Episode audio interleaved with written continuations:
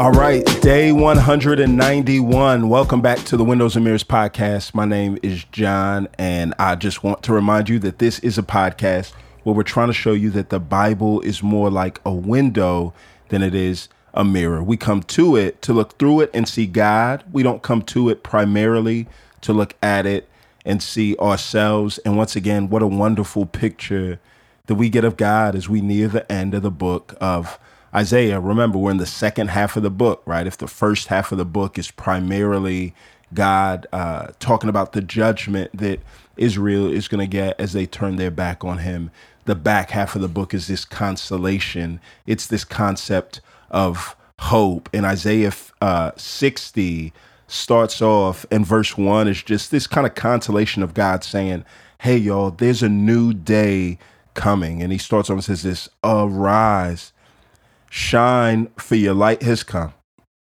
and the glory of the Lord shines over you.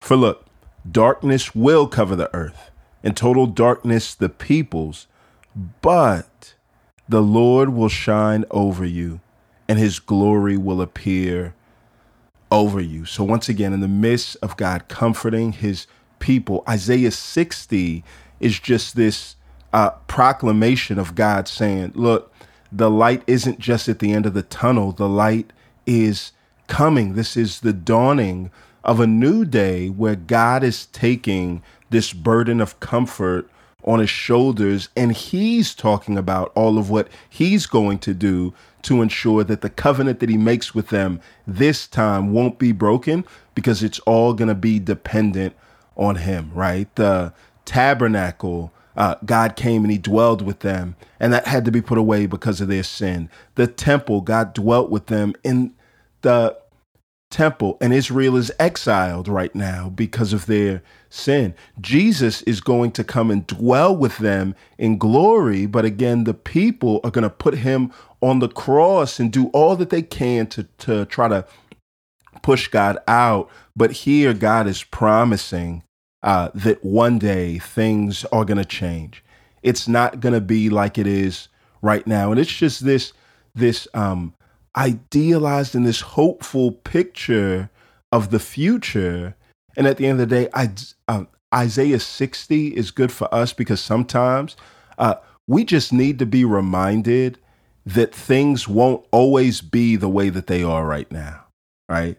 Um, sociologist Jean Kerr, she defines hope like this. She says, Hope is the feeling that, the feeling that I have right now isn't permanent.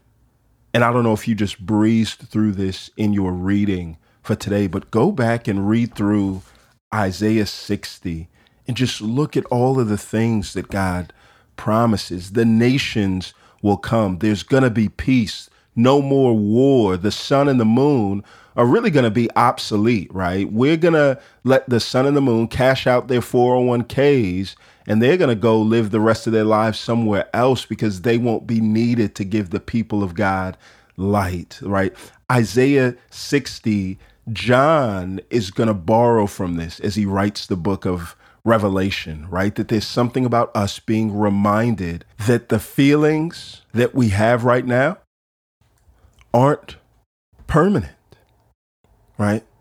So then Isaiah 61 it builds on this, right? So now God comes in and he starts to speak again and he says, wait, wait, wait, I want y'all to know uh, this good news gets better, right? That this is not just the beginning of a new day, it's actually the beginning of a new type of existence. So even before the good news comes, Isaiah 61 is God coming to announce this good news. And as you read the beginning of this, if you're familiar with the Gospels at all, uh, you'll be reminded that when Jesus gets on the scene in Luke 4, this is what he does. He goes into the temple and he takes this and he reads it and says this The Spirit of the Lord God is on me because the Lord has anointed me to bring good news to the poor.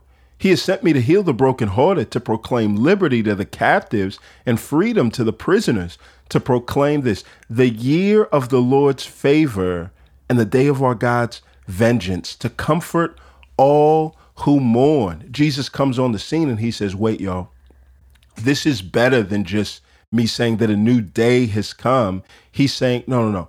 As he's come into the world, this is the beginning of a new kind of existence. There was this concept called the year of Jubilee. And what it was was every seven years, uh, the land basically got a one month or the land got a one year sabbatical, right? So after seven years of hard work, the land and the people got this one year of accrued uh, paid time off. And what would take place here was that the land would get a chance to rest. People would be reminded that God um, cares for us, that God is the one that provides for all of our needs. Well, what you f- find is that at the end of the 50th year, so after seven iterations of seven, on the 50th year, it's this thing called the year of Jubilee, where all debts are canceled. The lands, the boundaries were reset, the wealth gap was reordered, the slaves were set free, and it was a time for God to ensure that there was balance, order, and that justice reigned, and that the rich couldn't continue to exploit the poor. But as the Messiah comes and is going to share this truth, people are hopeful because this is a different kind of year of Jubilee, right? It's not just a time where their natural debts are canceled, but as this people have experienced themselves in bondage God has said, no, no, things are going to change. I'm going to bring you back. And it's going to be a different type of existence. And this is extra special for us, those of us who have felt the enslaving power of sin and what it means to be distant from God, that our debt of sin has been canceled in Christ. There's a freedom. The, the, the, the wealth of God's favor has been redistributed. And Isaiah 61 ends with this rejoicing, right? Rejoicing over an announcement, right? First of all, rejoicing is always the proper response to the revelation of God. Whenever God reveals himself or what he's like, rejoicing is the reflex of the soul that knows that they've grasped something uh, uh, about God. But the thing that we see at the end of this text is this if rejoicing is the reflex of the soul of somebody that has understood something true about God, faith is the very fuel for worship for the people of God. Because remember, this response at the end of Isaiah 61 comes after an announcement. So they put their faith that God is going to be true to his word, which he always was.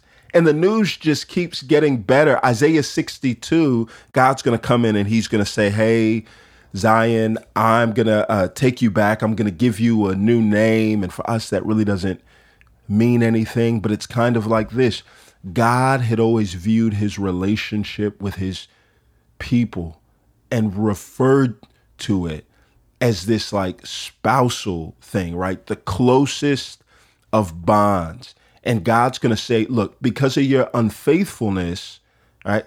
I didn't divorce you, but we were separated for some time.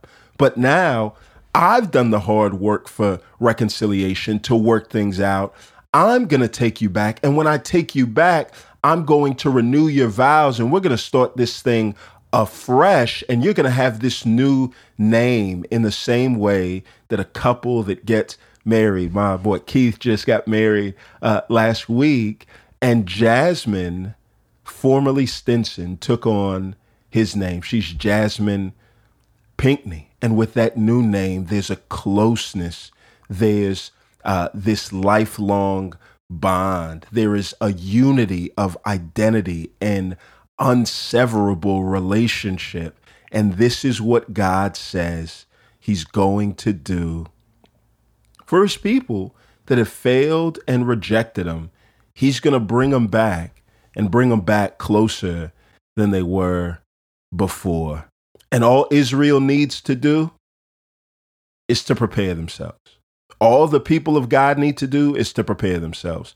Over and over through these texts, God is saying, Look, I'm going to be the one that does it. I'm going to be the one that finishes the work of bringing you back. Isaiah 63 says, Not only am I going to bring you back, but I'm going to make sure that all your enemies are wiped out so that even after you're brought back, you never have to fear leaving again because every danger has completely been taken care of, all by me, all based on God's goodness and kindness. And it's the knowledge of these factors, all of them, that should cause the prophet's audience, Israel at this or at that time, us at this time, to trust in God and to give him glory for what he's going to do for his people. Look, you can trust God. Your future is in his hands. All of it. Every single detail. Father, we pray that you would help us to trust you, to trust our futures with you. It's in Jesus' name we pray.